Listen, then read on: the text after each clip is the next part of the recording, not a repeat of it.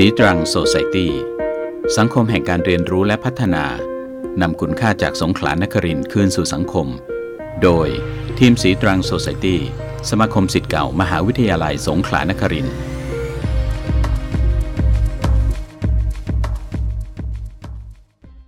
สวัสดีค่ะ ท่านผู้ฟังทุกๆทท่านพบกันอีกครั้งในรายการสีตรังโซซายตี้ รายการที่จัดโดยสมาคมสิทธิ์เก่ามหาวิทยาลัยสงขลานครินทร์ออกอากาศทางสถานีวิทยุมอ FM 88 MHz ในช่วงของวันจันทร์วันพุธแล้วก็วันศุกร์สัปดาห์ละ3ครั้งนะคะ ช่วงเวลาตั้งแต่ 20 นาฬิกาจนถึง 21 นาฬิกาโดยประมาณนะคะสำหรับคืนวันพุธอย่างนี้ก็จะเป็นช่วงของนานาสารพันกับดิฉันจันฉายค่ะ ซึ่งเมื่อสัปดาห์ที่แล้วนะคะ เราพูดด้วย เราพูดกันไปถึงเรื่องของอความคิดสร้างสรรค์นะคะหนังสือเล่มหนึ่งที่เขียนว่าความคิดสร้างสรรค์นี่จริง ๆ แล้ว มันฝึกกันได้ มันค้นหากันได้ และก็มันเกิดขึ้นได้ถ้าเรามองหามันดีๆ จริง ๆ มันก็อยู่รอบๆตัวเรานี่เอง เพราะในแง่มุมของผู้ชายคนนี้ นักเขียนคนนี้เขาไม่ได้มองว่าความคิดสร้างสรรค์ คือสิ่งที่จะต้องเป็น สิ่งประดิษฐ์หรืออะไรก็ตามแต่นะคะ แต่มันก็คือวิธีการหรือวิธีคิดหรือจะต้องเรียกวิธีคิดอย่างเดียวก็คงไม่ได้ เพราะมันจะต้องแปลงจากความคิดไปเป็นการกระทำก่อนนะคะ เพราะฉะนั้นก็คือเป็นวิธีการแก้ปัญหาในรูปแบบที่เราไม่เคยได้ใช้บันมาก่อนนะคะ หรือในรูปแบบที่เราออก จากนอกกรอบแนวคิดเดิมๆ เขาก็มองว่าอันนี้ก็คือเรื่องของความคิดสร้างสรรค์ และเขาก็ได้ยกตัวอย่าง ความคิดสร้างสรรค์หลายๆ ตัวอย่าง เมื่อสัปดาห์ที่แล้วดิฉันก็ได้เล่าไป 4-5 ตัวอย่างนะคะน่าจะสักหกตัวอย่างไหมคะจำไม่ได้นะคะ ว่ากี่เรื่องแต่ละเรื่องราวก็เป็นความคิดสร้างสรรค์ที่ เหลือเชื่อก็มีนะคะ แล้วก็เป็นความคิดสร้างสรรค์ในจุดที่คาดไม่ถึง เป็นความคิดสร้างสรรค์แบบที่เรารู้สึกว่ามันเรียบง่าย แต่ทำไมเราคิดไม่ได้ หรือว่าเราถึงคิดไม่ออกแล้วก็ไม่ได้ทำมันลงไปนะคะดังนั้นจริงๆอะความคิดสร้างสรรค์ก็คืออะไรที่เราอะสามารถจะฝึกฝนกันได้ ถ้าเรามองหามันดีๆนะคะ แล้วก็พยายามนะคะ ใช้ จินตนาการเข้าไปร่วมด้วย เราก็สามารถที่จะเห็นความคิดสร้างสรรค์รอบตัวเราไปเต็มไปหมดเลยนะคะ วันนี้เนื่องจากคราวที่แล้วนี่ก็เมื่อสัปดาห์ที่แล้วเนี่ยพูดกันไปยกตัวอย่างกันไป ได้ 5-6 เรื่องอย่างที่บอกนะคะ จริงๆหนังสือเล่มที่ชื่อว่า Creative Blindness เนี่ยก็ยังมีตัวอย่างเรื่องราว อีกเยอะแยะมากมายเลยนะคะ ให้เราหยิบจับมามาพูดคุยกันได้ แต่ดิฉันวันนี้ค่ะ อยากจะมาคุยต่อจากหนังสือเล่มนั้น บวกกับหนังสืออีกเล่มหนึ่งนะคะ ที่เป็นผู้เขียนคนเดียวกันนี่แหละค่ะในคือคุณเดฟทรอตเนี่ยนะคะ ซึ่งเป็นนักโฆษณา นะคะที่มีชื่อเสียงโด่งดังของประเทศอังกฤษนะคะแล้วก็ก่อตั้งบริษัทใหญ่ ๆ เกี่ยวกับการโฆษณาเยอะแยะมากมาย คุณเดฟทรอสนี่จริง ๆ อายุก็ปาเข้าไป 74 ปีแล้วนะคะ แต่ว่ายังเขียนหนังสือได้อย่างสนุกสนานแล้วก็เฉียบคมมาก ความจำของเขาก็น่าจะดีมากเลยนะคะ เรื่องเล่าที่เขาเล่ามาข้อมูลประกอบพร้อมน่าเชื่อถือมากเลยนะคะ เพราะว่ามีทั้งปีพอคอคศปีที่เกิดเรื่องราวเหล่านี้ขึ้นมีทั้งจำนวนตัวเลขอะไรต่างๆนะคะ ที่ทำให้เรารู้สึกว่ามันเป็นข้อเป็นเรื่องเล่าที่เราคิดว่ามันเป็นเรื่องจริงแน่ ๆนะคะ อันนี้ก็เป็นอะไรที่ดิฉันก็ชอบ สไตล์การเขียนแล้วก็ชอบเรื่องเล่าที่คุณเดฟทรอสได้เอามาเล่าสู่กันฟังในหนังสือของเขานะคะดังนั้นดิฉันก็ได้ไปดูหาข้อมูลค้นหาข้อมูลว่าคุณเดฟทรอนนี่เขาก็เขียนหนังสือที่เราเห็นหรือเรารู้จักกันนะคะ ก็คือประมาณ 5 เล่มไปแล้วนะคะ ก็ มีเล่มหนึ่งนะคะที่ดิฉันยังไม่ได้พูดถึงคือ1บวก1เท่ากับ 3 ซึ่งก็1บวก1เท่ากับ 3 ก็มีเรื่องราวคล้ายคลึงกันนะคะกับเล่มนี้แต่ภาวะสมองบอดเนี่ยน่าจะมีเป็นเป็นเรื่องเรื่องเล่าที่น่าจะสนุกสนานกว่าสักนิดนึงนะคะเพราะรู้สึกว่า1บวกหเท่ากับ 3 นี่มันจะออกไปเชิงเรื่องของทาง ธุรกิจค่อนข้างเยอะทางโฆษณาค่อนข้างเยอะกว่า แต่เรื่องภาวะสมองบอดนี้มันหลากหลายมากเลย แต่วันนี้อะค่ะ อย่างที่บอกว่าจะเอามาชวนพูดชวนคุยกันต่อ คือจะเอาตัวอย่างที่คุณเดฟรอสเขาได้ยกตัวอย่างในหนังสือของเขามาเล่าต่อให้ฟังนะคะ อีกสักสี่ห้าเรื่องนะคะ ก็หรืออาจจะถึง 6 เรื่องแล้วแต่นะคะว่าเวลา มากน้อยแค่ไหน หรือว่ามีเวลาเพียงพอแค่ไหน สิ่งที่จะเอานำมาเล่าวันนี้ค่ะเป็นเรื่องของความคิดสร้างสรรค์ ที่เกี่ยวข้องกับเรื่องของการสื่อสารนะคะอยากจะพูดถึงเรื่องการสื่อสารเพราะที่ฉันทำงานจนเกษียณเนี่ยรู้สึกว่าการสื่อสารเป็นปัญหาเยอะเหลือเกินนะคะสำหรับในเรื่องของการทำงานหรือในชีวิตประจำวันของคนเราเนี่ย ก็มีปัญหาเยอะแยะมากมายที่เกิดขึ้นเพียงเพราะการสื่อสารที่ไม่เข้าใจการการสื่อสารที่ไม่สามารถที่จะให้ความคิดเห็นมันไปในทิศทางเดียวกันได้ หรือว่าไม่สามารถที่จะจูงใจ ให้เขามาคิดเห็นให้ให้เหมือนกับเราได้ ลองมาฟังเรื่องเล่าที่เกี่ยวข้องกับการสื่อสารที่มันรู้สึกว่ามันมีมุมของการสร้างสรรค์ที่มันช่วยแก้ปัญหาหรือว่า เป็นประเด็นจากการสื่อสารที่ไม่เข้าใจกันนี้มันทำให้เกิดสิ่งใหม่ๆ เกิดขึ้นมามีเรื่องอะไรบ้าง เดี๋ยวเราไปฟังกันในช่วงที่ 2 ของรายการเลยค่ะ สีตรังโซไซตี้สังคมแห่งการเรียนรู้และพัฒนานำคุณค่าจากสงขลานครินคืนสู่สังคม โดย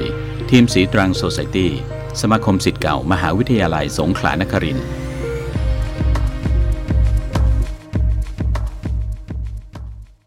เรามาเข้าเรื่องที่หนึ่งของวันนี้กันเลยดีกว่านะคะ ได้พูดไปแล้วนะคะว่าวันนี้เรื่องที่จะเอามาเล่าจะเกี่ยวข้องกับเรื่องของการเจรจาการสื่อสาร ทักษะการสื่อสารเป็นหลักนะคะ เพราะฉะนั้นเรื่องแรกของเราวันวันนี้ก็เป็นเรื่องของการสื่อสารอย่างไร ที่จะพลิกสถานการณ์ของเราที่เป็นรองอยู่ ให้สามารถขึ้นมาเป็นต่อได้ เรื่องนี้เกิดขึ้นในปีคศ 1912 ค่ะ ซึ่งอตอนนั้นเนี่ยค่ะเป็นช่วงที่จะต้องมีการแข่งขันเพื่อคัดเลือกประธานาตำแหน่งประธานาธิบดีของสหรัฐอเมริกานะคะ ปีคศ 1912 ก็คือปีพศ 2455 ใช่ไหมคะ สมัยนั้นก็ยังไม่มีเครื่องมือในการสื่อสาร อย่างเช่นวิทยุหรือโทรทัศน์นะคะ การสื่อสารที่ใช้กัน เป็นหลักก็คือเรื่องของการเขียนจดหมายการใช้สิ่งพิมพ์ สื่อสิ่งพิมพ์เป็นหลักค่ะ ในการที่จะใช้หาเสียงเพื่อแข่งขันชิงตำแหน่งประธานาธิบดีก็จะต้องมีการพิมพ์แผ่นพับใบปลิวเป็นจำนวนมากเลย ทีมหาเสียงของคนที่เข้าแข่งขันชิง ตำแหน่งประธานาธิบดีคนหนึ่ง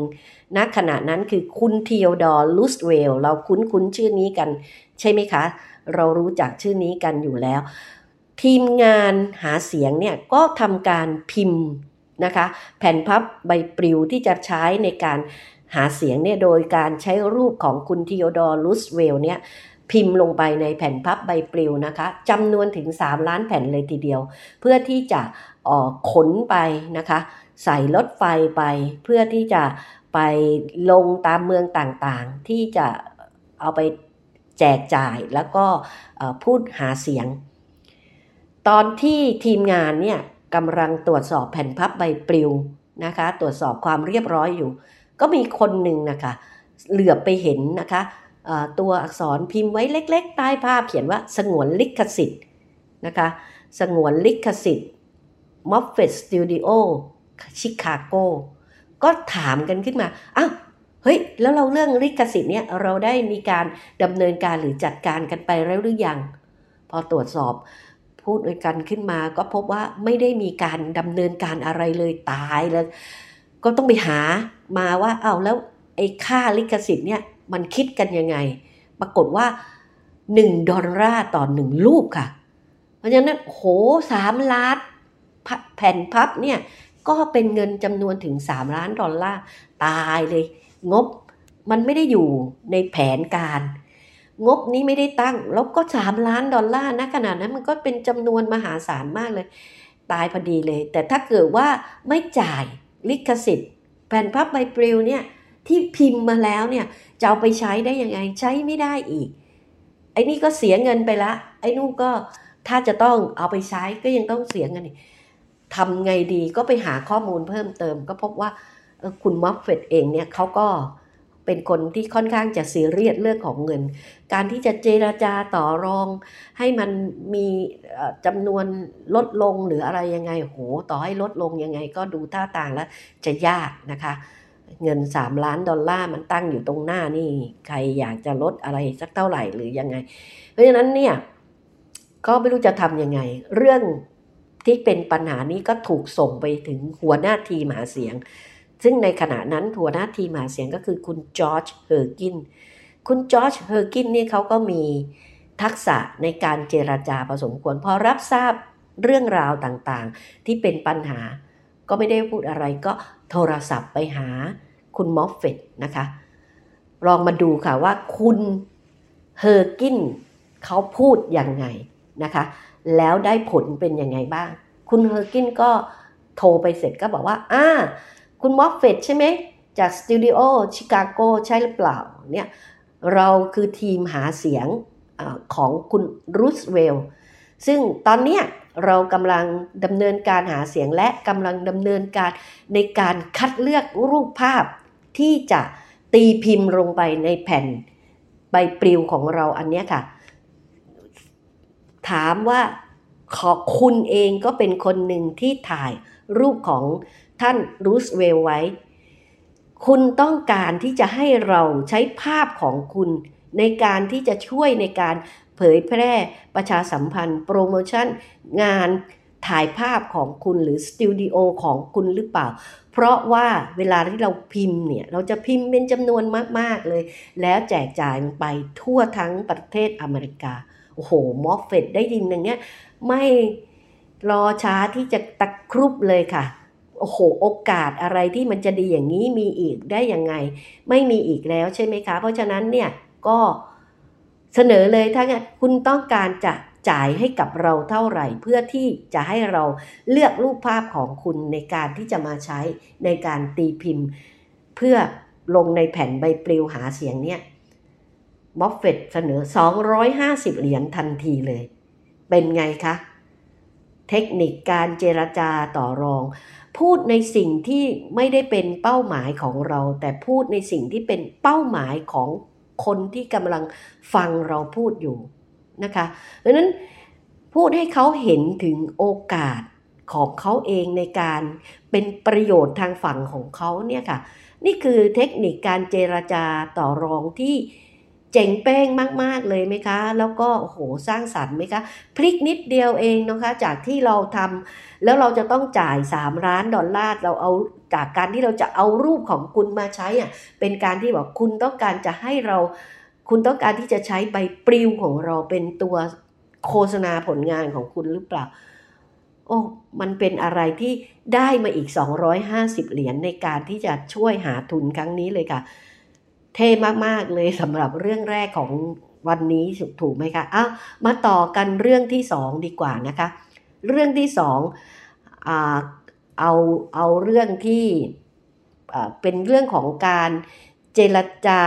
มันไม่ใช่เป็นเรื่องของ มันเป็นทักษะการสื่อสารที่ไม่ใช่เรื่องของการเจรจาแล้วค่ะ มันแต่มันจะสื่อสารยังไงให้คนของเรานะคะ มีความจดจำ แล้วก็เข้าใจกันได้โดยไม่จำเป็นต้องใช้ภาษาที่มันอาจจะเป็นแบเรียร์หรือเป็นตัวกั้น เพราะว่าภาษาที่เราไม่เข้าใจกันและกันมันมีเยอะ เรื่องนี้ก็เป็นเรื่องที่เกิดขึ้นในปี คศ 2003 ที่อเมริกากำลังทำสงครามกับอิรักนะคะ ในสงครามอิรักครั้งนั้นเนี่ยก็คิดดูนะคะว่าอเมริกาเนี่ยใช้ภาษาหนึ่ง อิรักก็ใช้อีกภาษาหนึ่งดังนั้นเชื้อชาติภาษา ความเชื่ออะไรต่างๆ มันคนละอย่างกันหมดเลย ทีนี้พออเมริกาก่อสงครามเนี่ยก็ต้องส่งทหารของตัวเองเข้าไปในประเทศอิรัก ในการที่จะเข้าไปทำการกำจัด นะคะฝ่ายตรงข้าม ซึ่งอิรักเนี่ยตอนนั้นเนี่ยคนที่เป็นทีมที่เป็นนำทีมนำของอิรักก็จะมีอยู่ประมาณ 4-50 คนดังนั้นแต่ถามว่าทหารอเมริกาก็มีจุดอ่อนถูกไหมคะ เพราะว่าเออหน้าตาโอ้โหจดจำยากมาก พอยิ่งไว้หนวดไว้เครากัน แต่ละคนนะคะ มันก็อาจจะคล้ายคลึงกันไปหมด แล้วเราก็ไม่เคยเจอเขามาก่อน มันอยู่กันคนละประเทศถูกไหมคะเพราะฉะนั้นทหารที่เข้าไปทำการนี้ก็ไม่ได้เคยพบเห็นหน้าหน้าตาของผู้นำสงครามของอิรักตอนนั้นใช่ไหมคะ ซึ่งผู้นำตอนนั้นก็มีอยู่ประมาณสี่ห้าสิบคนอย่างที่บอก ชื่อเองก็โอ้โหเป็นภาษาอาหรับถูกไหมคะจำจดจำยากมากนะคะ ไม่ว่าจะเป็นอาลีฮัสซันอัลมาจีด เซยุตอินดินฟูเรเยอร์ฮาซัน ทาฮาอาวาลีโอ้โหฟังแล้วงุนงงกันไปหมดแล้วไม่ต้องพูดถึงว่าหน้าตานะแค่ฟังชื่อก็มึนตืบแล้ว ทีนี้จะทำยังไงให้ทหารอเมริกันนะคะอเมริกาเขาจะทำยังไงให้ทหารของเขาเนี่ยจำหน้าตาของผู้นำทีมนำของอิรักเนี่ยให้ได้ทำยังไงถึงจะสื่อสารกันได้ถูกว่า ใครเป็นใครนะคะ เพราะว่าชื่อบรรยาวอย่างที่อ่านไปเมื่อกี้เนี่ยบอกไปแล้วนะคะ นี่ก็ก็ต้องคิดถึงภาวะของคนที่ไปอยู่ต่างบ้านต่างเมืองต้องไปอยู่ในค่ายนะคะ ซึ่งจะต้องมีความระแวดระวังในเรื่องของการในเรื่องของความปลอดภัยด้วยนี่สิ่งบันเทิงเริงรมณขณะนั้นมันจะมีอะไรได้บ้างนะคะ ที่จะทำให้คนที่ไป ออกรบจับศึกออกรบแล้วก็ทำสงครามเนี่ยเเขาสามารถที่จะใช้ได้ตลอดเวลาเป็นสิ่งบันเทิงที่สามารถที่จะทำให้เขามีความบันเทิงได้นะคะ มันสมัยปี 2003 ก็อาจจะไม่ได้มีลายมีอะไรเหมือนแบบสมัยนี้ถูกไหมคะ ตอนนั้นเนี่ยสิ่งที่จะเป็นบันเทิงเริงรมสำหรับชายชาตรีที่ใช้กันมากที่สุด ถ้าเราดูหนัง นะคะ ดูหนังต่างๆ เกี่ยวกับเรื่องของการทำศึกทำสงครามอย่างไร ก็คงหนีไม่พ้นอะไรคะไพ่ค่ะ ใช่แล้วไพ่นั่นเองไพ่หนึ่งสำรับเนี่ยมี 52 ใบถูกไหมคะดังนั้นกระทรวงกลาโหมของอเมริกาก็คิดสร้างสรรค์ไอการที่จะสื่อสารให้คนของเรา สามารถที่จะจดจำนะคะ จดจำ ที่ฝ่ายฝ่ายตรงข้ามได้เป็นอย่างดีหน้าตาของฝ่ายตรงข้ามนะคะ หรือจดจำชื่อนะคะของฝ่ายตรงข้ามได้หรือไม่ใช่จดจำชื่ออย่างเดียวจะทำยังไงก็ได้ให้คนของเราสามารถที่จะสื่อสารได้เข้าใจได้ตรงกันว่าใครคือใคร จะต้องทำอย่างไรก็ใช้ไพ่ตรงนี้ค่ะ ก็มีการสกรีนภาพของอผู้นำของทีมอิรักเนี่ยค่ะ ลงไปในไพ่แต่ละใบ โดยเรียงลำดับตามยศตามตำแหน่งของอของของผู้นำตรงนั้น อย่างเช่น ตอนนั้นก็คืออย่างซัดดำซัดดัมฮุดเซนอะไรต่างๆ เนี่ยก็อาจจะเป็นเอสโพดัมถูกไหมคะ ก็เป็นหมายเลขหนึ่งอย่างเงี้ยค่ะ ของทีมก็อาจจะเป็นเอสโพดัมหรืออะไรก็ตามแต่ ตอนนั้นก็ทำมาทั้งหมด 52 ใบใช่ไหมคะ ก็ให้ทหารอเมริกันเนี่ยใช้ในการที่จะไปสื่อสารให้มีการจดจำแล้วก็เป็นภาษาเดียวกันนะคะว่าซัดดัมก็คือเอซโพดำนะคะอาลีฮัสซันอัลมาจีดก็เป็นคิงโพแดงเซยุตอินดินฟูเรเยอร์อะไรต่างๆเนี่ยค่ะก็อาจจะเป็นแจ็คดอกจิกอะไรต่างๆ เป็นต้นให้สื่อสารได้ตรงกัน อันนี้ก็แก้ปัญหาเรื่องของการสื่อสารได้ โดยไม่ต้องใช้เทคโนโลยีที่ซับซ้อนเลยนะคะ อันนี้ก็ผลที่ได้ออกมาคืออะไรคะ ผลที่ได้นี่โอ้โหเหลือเชื่อเลยนะคะ ปรากฏว่า 13 คนเนี่ยถูกกำจัดคือถูกทำให้เสียชีวิตนะคะ ทางอิรักเนี่ยมีผู้นำถึง 13 คนที่ถูกทานอเมริกันกำจัดไป 23 คนเนี่ยถูกจับขัง อีก 4 คนเนี่ยถูกจับมาแล้วก็หลังจากสืบสวนสอบสวนก็ได้ปล่อยตัวไปนะคะ มีเพียงแค่ 6 คนเท่านั้นเองที่รอดไปได้ นี่ก็เป็นอิทธิพลของการที่เราใช้ความคิดสร้างสรรค์ ในการเข้ามาช่วยในในเรื่องของการสื่อสาร ให้เรามีการสื่อสารที่มีประสิทธิภาพ สื่อสารแล้วสามารถที่จะเข้าใจได้ตรงกัน ว่าจำได้ว่าหน้าตาอย่างนี้แล้วก็ไม่ต้องเป็นจำเป็นต้องมาเรียกชื่ออาลีฮัสซันอัลมาจิดแต่บอกอะตอนนี้จับคิงโพดำได้แล้วนะ อะไรอย่างนี้เป็นต้นคือใช้สัญลักษณ์มาแทนนะคะ แล้วเป็นสัญลักษณ์ที่เข้าใจตรงกันเเป็นภาษาเดียวกันเหมือนกันนะคะสื่อได้ตรงกันเลยนะคะว่าคิงโพดำนี่คืออารีฮัสซันอัลมาจีฟอย่างนี้เป็นต้น อันนี้ก็เป็นอะไรที่ให้เห็นว่า การที่เรามีความคิดสร้างสรรค์ในการที่เราทำงาน หรือในการที่เราสื่อสารอะไรก็ตามแต่เนี่ยบางครั้งมันไม่จำเป็นที่จะต้องใช้ความซับซ้อนยุ่งยากอะไรเลย เพียงแค่เราศึกษาพฤติกรรม ศึกษาความชอบ เข้าใจถึงอารมณ์และความรู้สึกของคนที่เราทำงานด้วยกัน หรือคนที่เราสื่อสารด้วยกัน ก็สามารถที่จะ แก้ปัญหาต่างๆ เหล่านี้ไปได้อย่างรวดเร็วนะคะ อันนี้ก็เป็นเรื่องที่สองสำหรับวันนี้ เดี๋ยวเราจบเรื่องที่สองไว้ในตอนที่สองตอนนี้ก่อน เดี๋ยวเราไปต่อตอนสุดท้ายนะคะ ที่เราจะอาจจะพูดสักประมาณ4เรื่องนะคะ จะพยายามพูดให้ได้4เรื่องนะคะ ก็เดี๋ยวมาต่อกันในช่วงถัดไปเลยค่ะสีตรังโซไซตี้สังคมแห่งการเรียนรู้และพัฒนา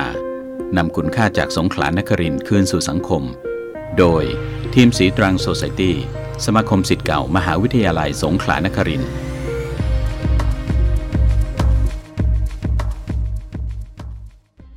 เข้าสู่ช่วงสุดท้ายของรายการในวันนี้นะคะ ซึ่งเราพูดกันไปแล้วนะคะ ว่าวันนี้จะขอเล่าเรื่องที่เกี่ยวข้องกับเรื่องของการสื่อสาร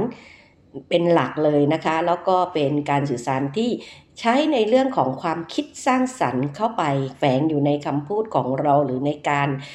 ที่จะสื่อสารของเราที่ไม่ได้เป็นใช้เป็นคำพูดเป็นภาษาก็ตามแต่นะคะแล้วก็ทำให้เกิดการเปลี่ยนแปลงไม่ว่าจะจากที่เราเป็นรองอยู่ก็พลิกขึ้นมาเป็นต่อได้สองสามเรื่องที่จะเล่าจากนี้ไปก็จะเป็นเรื่องที่เกี่ยวข้องกับฟุตบอลทั้งสองสามเรื่องเลยนะคะก็เป็นเรื่องที่ เเราเรียกว่าคำพูดสร้างพลังดีกว่านะคะว่าเราจะสร้างพลังอย่างไรในวันที่ลูกทีมของเราเหมือนจะหมดหวังกันไปแล้ว เราจะกระตุ้นให้เขาเกิดความหวังเกิดพลังขึ้นมาใหม่ได้ยังไง เอาเรื่องแรกก่อนเลยนะคะเเป็นเรื่องที่เกี่ยวข้องกับทีมลิเวอร์พูลทั้งสองเรื่องนะคะที่จะยกมาพูดในวันนี้นะคะ ก็คือว่า ในปีคศ 2005 นะคะในศึกยูโรเปียนคัพที่คุณเบนิเตซราฟาเอลเนี่ยเป็นคนคุมทีมของลิเวอร์พูลนะคะรอบนั้นเนี่ยลิเวอร์พูลต้องเข้าไปแข่งกับเอซีมิลานค่ะ ซึ่งก็เป็นทีมที่แข็งแกร่งมาก ๆ เลยของยุโรป ถ้าเราติดตามฟุตบอลอยู่ เราก็คงจะรู้นะคะว่าชื่อเสียงก็โด่งดังมีคนตัวเล่นที่เป็นตัวเก่ง ๆ เยอะแยะมากมายนะคะ ลิเวอร์พูลเองตอนนั้นเนี่ยก็ในครึ่งแรกของการแข่งขันเนี่ยก็เสียประตูให้กับเอซีมิลานไปถึง 3 ประตู แล้วก็ยังไม่สามารถที่จะทำประตูจากเอซีมิลานได้เลย เพราะว่าผู้รักษาประตูของเอซีมิลานก็ค่อนข้างจะแข็งแกร่งมากเลยนะคะทำให้หมดครึ่งแรกเนี่ยลิเวอร์พูลในตามหลังอยู่ 3-0 ค่ะ มิเชล พาตินีซึ่งเป็นอดีตทีมชาติฝรั่งเศสก็ยังมีการเดินเข้าไปคุยกับทางทีมลิเวอร์พูลพูดแบบค่อนข้างจะเรียกว่าเสียสีนิดนึงนะคะ ก็คือเออเหมือนจะย่อนะคะก็บอกว่าหวังว่าจบเกมแข่งขันครั้งนี้จะไม่แพ้ถึง 3-0 นะ โอ้โห น่าเจ็บใจไหมคะ เป็นใครก็น่าจะเจ็บใจ หลังจากที่ครึ่งแรกแล้วก็เข้าสู่ห้องพักเนี่ย ห้องพักของทางลิเวอร์พูลเองก็ติดติดอยู่กับที่ของทีมเอซีมิลาน เสียงในห้องพักจากทีมเอซีมิลานนี่ก็กระหึ่มเลยนะคะ เต็มไปด้วยน้ำเสียงแห่งคนที่มองเห็นชัยชนะอยู่ข้างหน้า ซึ่งแน่นอนที่สุดค่ะลิเวอร์พูลเองก็หงอยหงอยอยู่แล้วใช่ไหมคะเพราะว่า 3-0 แล้วเราจะทำยังไงถึงจะยิงประตูให้ได้มากในครึ่งหลังต้องมากกว่า 3 3ประตูถึงจะชนะนะคะ ซึ่งดูแล้วโอ้โห จะทะลุกองหลังของเอซีมิลานเอง หรือว่าจะทะลุนายผู้รักษาประตูเนี่ยของเอซีมิลานก็ยากเหลือเกินนะคะ เพราะฉะนั้นทางทีมลิเวอร์พูลเองก็อยู่ในสภาพที่เรียกว่าสิ้นหวังกันเป็นแถวเลยนะคะ แต่ในก่อนที่จะเข้าสู่ครึ่งหลังอะค่ะก่อนที่จะเดินลงสู่สนามครึ่งหลังเนี่ยเบนิเตส เบนิเตสลาฟาเอลนะคะเขาก็พูดกับทีมของเขานะคะ ซึ่งคำพูดที่เขาพูดกับทีมของเขาอันเนี้ยค่ะ เป็นการที่ทำให้ลูกทีมของเขาเปลี่ยนจากไอ้ที่เขาหงอยเหงา แล้วก็หมดหวังสิ้นหวังนะคะ ลองมาดูค่ะว่าลาฟาเอลเขาพูดยังไงนะคะ คือลาฟาเอลพูดกับลูกทีมว่า มาถึงจุดนี้ไม่ต้องคิดว่าสุดท้ายแล้วเนี่ย เกมมันจะลงเอยอย่างไรนะคะ เพราะว่ามันล่วงเลยผ่านพ้นมาหมดแล้วนะคะ เพราะฉะนั้นไม่ต้องไปคิดว่าจะจบเกมด้วยสกอร์เท่าไหร่ ขอแค่ทำประตูให้ได้ แค่ลูกเดียวนะคะ สักลูกหนึ่งก็พอแล้วนะคะ แล้วก็ค่อยมาดูกันว่าเกมมันจะเป็นอย่างไร ถัดจากนั้นไปขอแค่ลูกเดียวนะคะ นี่คือสิ่งที่เบนิเตสลาฟาเอลพูดกับลูกทีมของเขา และจากคำพูดตรงนั้นเองค่ะ ที่ทำให้ลูกทีมของเขา มีความรู้สึกว่า เออ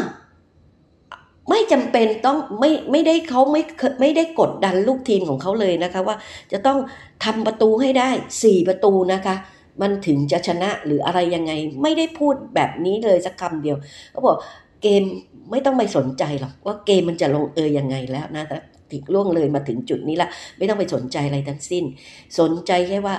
เราจะทำอย่างไรให้เราได้ประตูแรกของเราก่อนนะคะ พอได้ประตูแรกแล้วเราค่อยมาดูว่า เราจะจัดการยังไงต่อจากนั้น เป็นการที่เขาย่อยเป้าหมายใหญ่ ๆ แทนที่จะพูดว่าเฮ้ยต้องทำให้ได้สี่ประตูโอ้โหเป้าหมายนั้นมันดูไปไม่ถึงเลยไกลมากเลยถูกไหมคะ ซึ่งลูกทีมทุกคนณขณะนั้นมีความรู้สึกแบบนั้นเหมือนกันหมดละแต่นี่ผู้จัดการทีมนะคะที่คุมทีมอยู่มาพูดกับเราแค่ว่า ขอแค่ลูกเดียวให้ได้นะคะให้ได้สักลูกก็เพียงพอแล้วค่อยมาดูกันว่าจะทำยังไง มันก็ทำให้ปลุกแรงใจของทุกคนที่นั่งอยู่ในห้องวันนั้น พอออกไปสู่สนามในครึ่งหลังเนี่ยเพียงแค่ไม่ถึงครึ่งละ ครึ่งหนึ่งของครึ่งเวลาของครึ่งหลังนะคะก็คือประมาณ 20 นาทีกว่าๆนะคะ ก็ปรากฏว่าถ้าประมาณ 15 นาทีได้กระมังนะคะลิเวอร์พูลก็สามารถยิงลูกยิงประตูแรกได้ทันทีเลย เป็นไงคะ พอยิงได้ประตูแรก โอ้โห เป้าหมายที่เราพูดกันน่ะ ว่าขอให้ได้สักลูกหนึ่งก็เพียงพอเราทำมันสำเร็จแล้ว สิ่งที่มันปรากฏคืออะไร เสียงเชียร์กระหึ่มทั้ง สนามมันก็ยิ่งปลุกเร้ากำลังใจ โอ้โห ไปถึงจุดหมาย เราอย่างเรียบร้อยแล้ว แล้วหลังจากนั้นนะคะ พอเราได้ไม่ใช่เรานะคะ พอลิเวอร์พูลเขาได้ลูกในประตูแรกเนี่ยไป ผ่านไปเพียงแค่สองสามนาทีถัดมาลิเวอร์พูลก็สามารถยิงได้อีกประตูหนึ่งทันทีเลย นี่คืออะไรคะ นี่คือสิ่งที่บอกว่า ผู้จัดการฉลาดมากๆ ในการที่จะใช้คำพูด ไม่ได้กดดันลูกทีมของตัวเองไม่ได้ทำให้ลูกทีมของตัวเองเนี่ยเครียดแล้วก็เพียงพูดว่ากระตุ้นว่าทำลูกแรกให้ได้ก่อน พอทำลูกแรกคือย่อยเป้าหมายที่มันใหญ่ ให้ลงมาเป็นเป้าหมายย่อยพอได้เป้าหมายย่อยแล้ว ถัดจากนี้เราค่อยมาดูกันว่าเเกมมันจะพลิกหรือเปล่า มันจะเปลี่ยนไปยังไง หรือเราจะต้องวางแผนอะไรต่อ เห็นไหมคะ เป็นคำพูดที่ทำให้เกิดการพลังที่มันปลุก ความสิ้นหวังอะให้มันมีความหวังขึ้นมานะคะ แล้วจบเกมวันนั้นนะคะตอนที่ 90 นาทีผ่านไปเนี่ยปรากฏว่าเสมอนะคะ3-3ต้องมาตัดสินกันด้วยลูกโทษ แล้วตอนที่ตัดสินกันด้วยลูกโทษนี่ปรากฏว่าลิเวอร์พูลก็ชนะ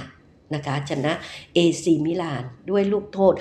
เขาเรียกนัดนี้นี่เป็นนัดประวัติศาสตร์เลย ที่ลืมไม่ลงเงินจริง ๆ เพราะตอนนั้นเนี่ยใครที่เป็นแฟนหงส์นะคะเขาเรียกแฟนหงส์นะคะ หงส์แดงลิเวอร์พูลใช่ไหมคะก็รู้สึกหมดหวังกันทุกคนแล้วแล้วก็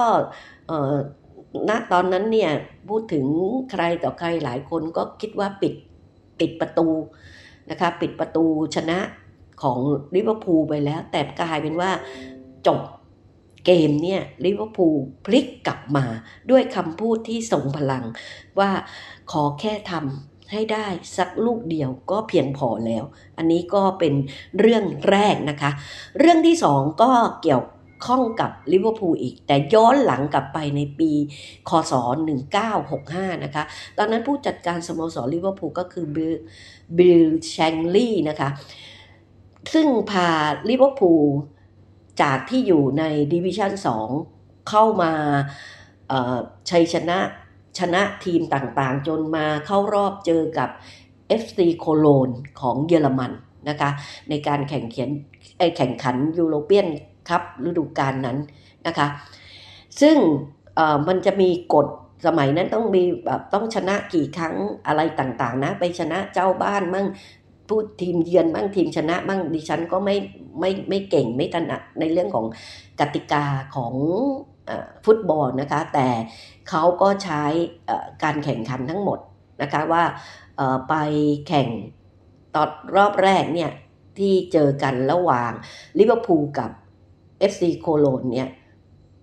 ก็แข่งครั้งแรกที่นัดนัดแรกที่โคโลนพอแข่งที่โคโลนเนี่ยก็ผลก็เสมอกันค่ะ ก็คือ 0 0 ก็เลยต้องทำให้มีการแข่งนัดที่ 2 ก็กลับมาแข่งที่ลิเวอร์พูลพอแข่งที่ลิเวอร์พูลที่ลิเวอร์พูลก็ยังเสมอกันอีก 0 0 ค่ะ ตอนนั้นเนี่ยมันยังไม่มีการใช้กฎประตูทีมเยือนจะได้กี่แต้มอะไรอย่างนี้นะคะ หรือว่าไม่มีการว่าพอเสมอกันแล้วก็ให้ดวลกันที่จุดโทษหรืออะไร ก็เลยทำให้ต้องมีการแข่งนัดที่ 3 ที่รอตเตอร์ดัม นะคะ ตอนแรกเนี่ยลิเวอร์พูลก็นำไปก่อน 2 ประตูนะคะ แต่ FC โคโลนสามารถกลับมาทำประตูเสมอกันได้จนเป็น 2-2 พอต่อเวลากันไปแล้วนะคะ ก็ สุดท้ายเนี่ยต้องใช้การโยนเหรียญเพื่อหาทีมชนะลิเวอร์พูลเป็นผู้ชนะแต่ก็เหน็ดเหนื่อยกับการแข่งในครั้งนี้มากนะคะ แล้วพวกเขาก็กลับมา ที่พูดนี่จะไม่ใช่พูดถึงแมตช์ระหว่างลิเวอร์พูลกับ FC โคโลนนะคะแต่แต่จะเป็นการพูดถึงระหว่างลิเวอร์พูลกับเชลซีค่ะ พอกลับมาจากที่แข่งครั้งนั้นน่ะเพียงแค่ 3 วันเนี่ยเขาก็จะต้องมาแข่งกับทีมเชลซีอีกในรอบรองชนะเลิศ FA ครับใน 3 วันถัดมา การที่เขาต้องแข่งถึง 3 นัด นะคะลิเวอร์พูลต้องแข่งถึง 3 นัด ถึงจะเอาชนะ FC โคโลนได้เนี่ย แล้วก็มีเวลาพักเพียงแค่ 3 วันเนี่ย มันก็ทำให้เขาเหน็ดเหนื่อยมากเลย แล้วเรา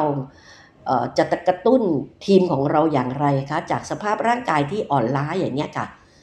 โอ้โห บิลแชงลีย์เนี่ยเขาใช้เทคนิคในการที่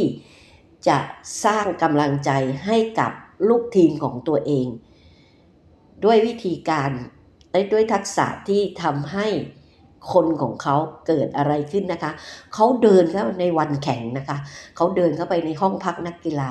แล้วเขาก็พูดขึ้นว่า ทุกคนผมมีบางอย่างที่อยากจะให้ดู ความจริงก็ไม่อยากจะบอกหรอกนะ เพราะอาจจะทำให้ทุกคนน่ะรู้สึกแย่ แต่ในเมื่อมันไม่มีอะไรจะเสียแล้วเนี่ย แล้วเขาก็หยิบกระดาษใบปลิวออกมาแผ่นหนึ่งโชว์ให้ทุกคนเห็น บอกว่าใบปลิวอันนั้นน่ะ นี่คือใบปลิวที่เชลซีเตรียมเอาไว้ก่อนล่วงหน้า เพื่อฉลองชัยชนะ เพราะว่าพวกเขาอะคิดว่าทีมเราอะมันเป็นแค่ทางผ่านเองนะคะ เพราะว่าเราอะเหน็ดเหนื่อยไปกับการแข่งขันกับทีม FC โคโลนเรียบร้อยแล้วดังนั้นคงไม่มีเลี้ยวมีแรงแล้วก็ไม่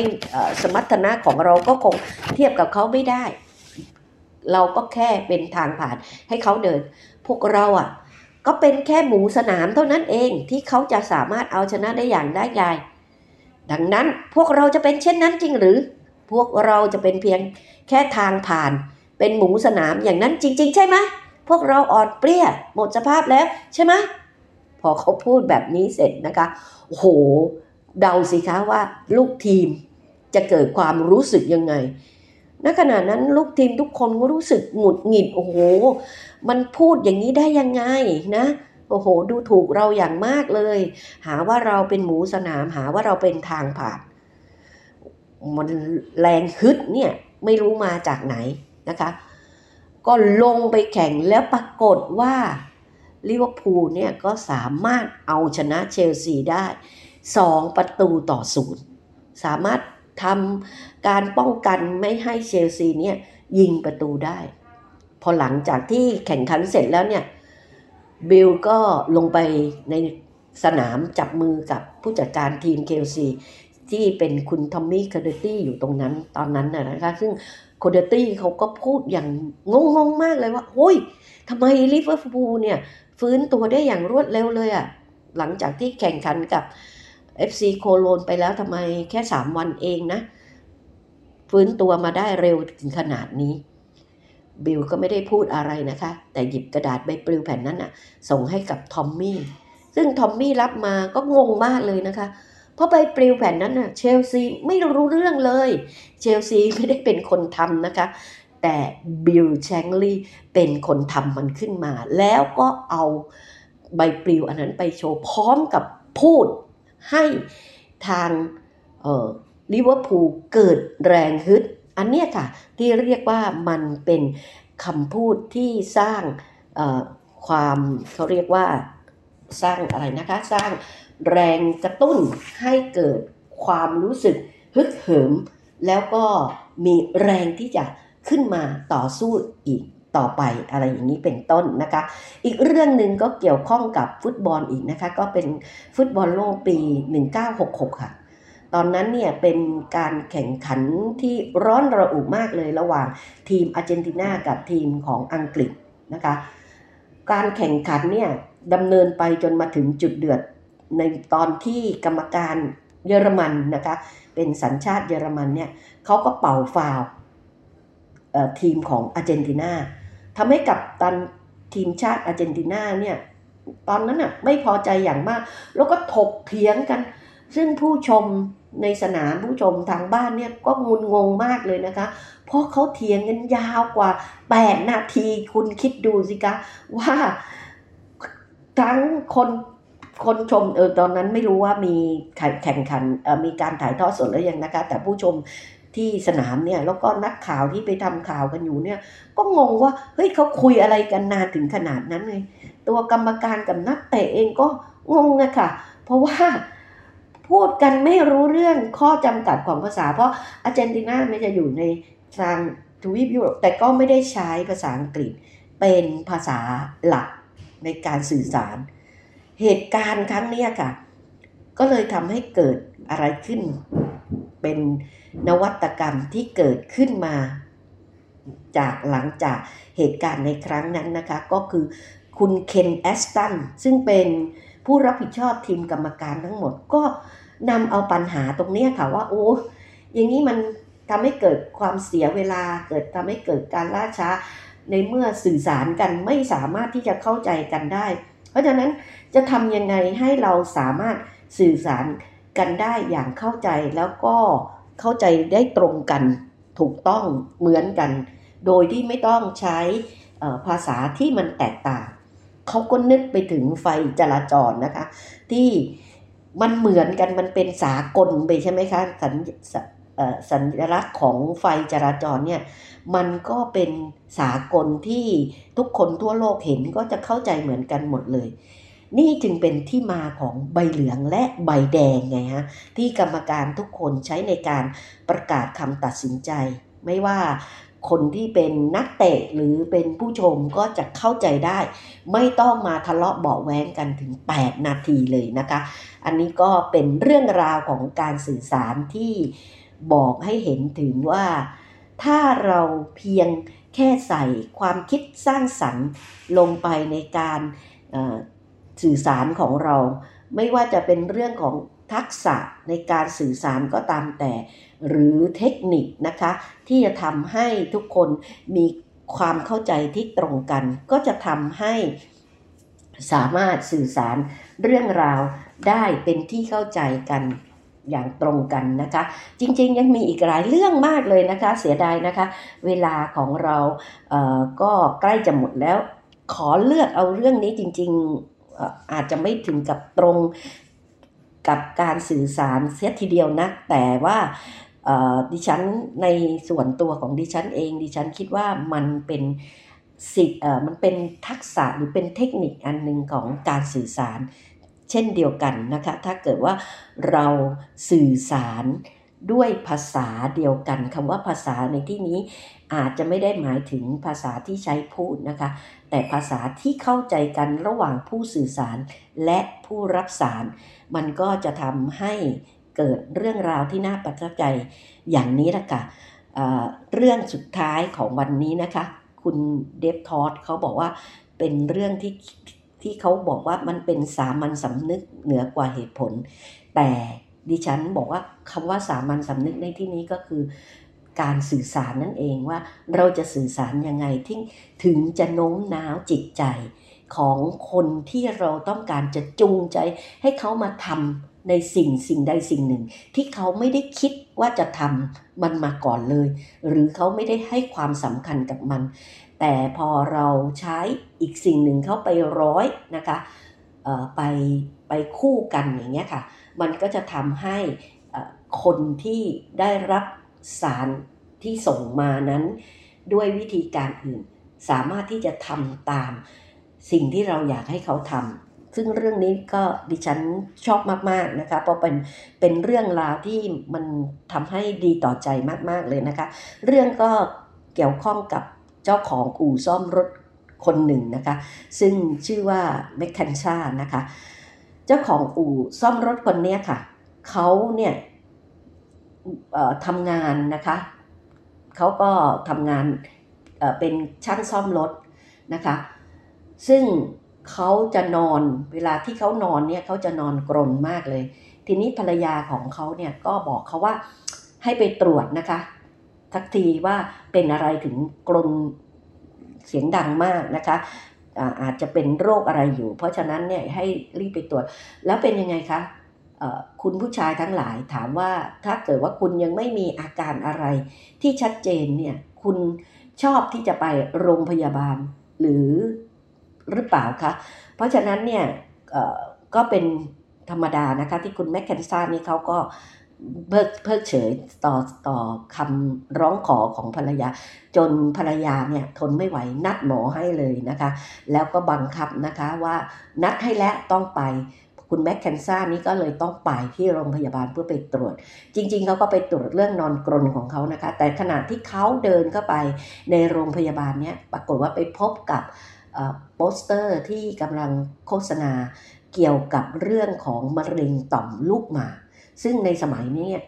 ในสมัยนั้นนะคะมะเร็งต่อมลูกหมากในประเทศอังกฤษเนี่ยก็มีสถิติที่สูงมากในเหล่าของที่เป็นผู้ชายนะคะผู้ชายในประเทศอังกฤษเนี่ยโดยเฉพาะคนที่มี เชื้อสายไอริชนะคะ ซึ่งคุณแมคเคนซ่านี่เขาก็มีเชื้อสายเป็นชาวไอริชเช่นเดียวกันนะคะ ก็จะมีสถิติในการที่เป็นมะเร็งต่อมลูกหมากสูงมากแต่ว่า แล้วเขาก็มีการรณรงค์ให้มีการตรวจฟรีนะคะตรวจฟรีเพราะว่าต้องการที่จะลดสถิติของการเกิดมะเร็งต่อมลูกหมาก ซึ่งถ้าสามารถ ตรวจพบพบโดยเร็วเนี่ยมะเร็งต่อมลูกหมากเนี่ยพยากรณ์ของโรคเนี่ยการรักษามันก็จะดีมากใช่ไหมคะ ไม่ตายนะคะ ปรากฏว่าคุณแมคเคนซ่าเขาก็เออไหน ๆ มาแล้วก็เลยไปเข้าไปตรวจนะคะ เพราะว่ามันก็เป็นการตรวจฟรีด้วย แล้วปรากฏว่าเขาก็พบว่าเขาเป็นจริง ๆ นะคะ แต่เขาเป็นในระยะต้นนะคะ แล้วก็ก็เข้ารับการรักษาแล้วก็ปลอดภัย คุณแมคเคนซ่านี่เขาก็เกิดความรู้สึกว่า เฮ้ย แล้วเขาก็รับทราบมาใช่ไหมว่าจำนวนที่ผู้ที่เข้าไปตรวจคัดกรองนี่มันน้อยมาก ๆ เลย ทั้งทั้งที่มีทางรัฐบาลเองกระทรวงสาธารณสุขของประเทศอังกฤษเองก็มีการกระตุ้นมีการรณรงค์ แต่คนก็ยังเข้าไปรับการคัดกรองนี้น้อยมาก แล้วก็เขาก็ทราบว่าถ้าสามารถถ้าเป็นแบบเขาอะคือ เจอในระยะต้นๆเนี่ยมันจะรักษาหายเนาะ คุณแมคเคนซ่าเลยใช้ใช้ทำยังไงดีคะเขาอะเป็นผู้ชายเขาเข้าใจเขาบอกผู้ชายเท่านั้นถึงจะเข้าใจผู้ชายเหมือนเราพูดว่าผู้หญิงเท่านั้นถึงจะเข้าใจผู้หญิงด้วยกันเอ๊ะถามว่าผู้ชายอะถ้าให้คุณมาตรวจสุขภาพคุณจะตรวจไหมสุขภาพของตัวคุณคุณไม่สนใจค่ะ แต่ผู้ชายยิ่งในสมัยนั้นอะ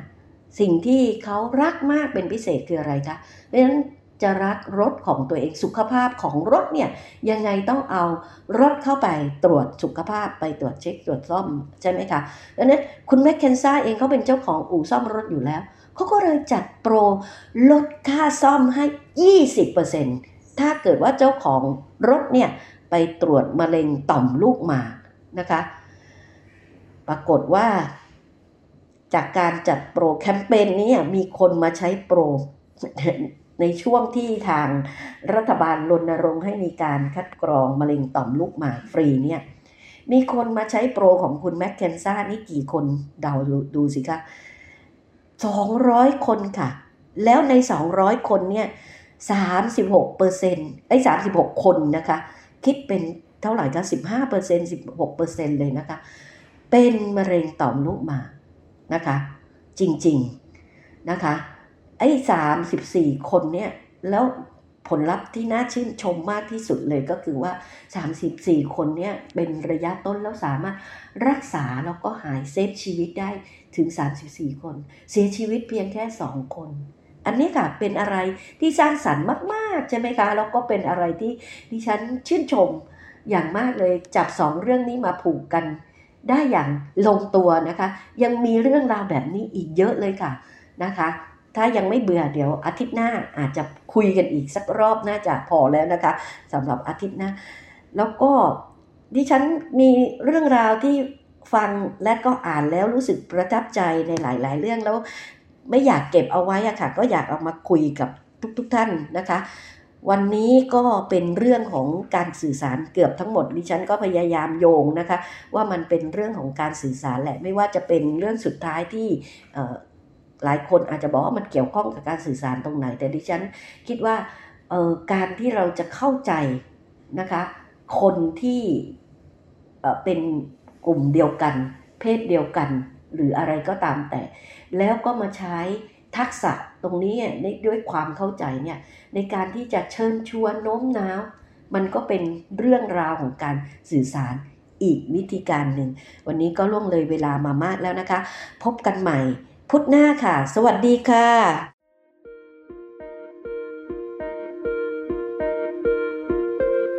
ติดตามสีตรังโซไซตี้ได้ทุกวันจันทร์ พุธและศุกร์เวลา 20นาฬิกา15 นาทีถึง 21นาฬิกาทาง FM 88.0 MHz PSU Broadcast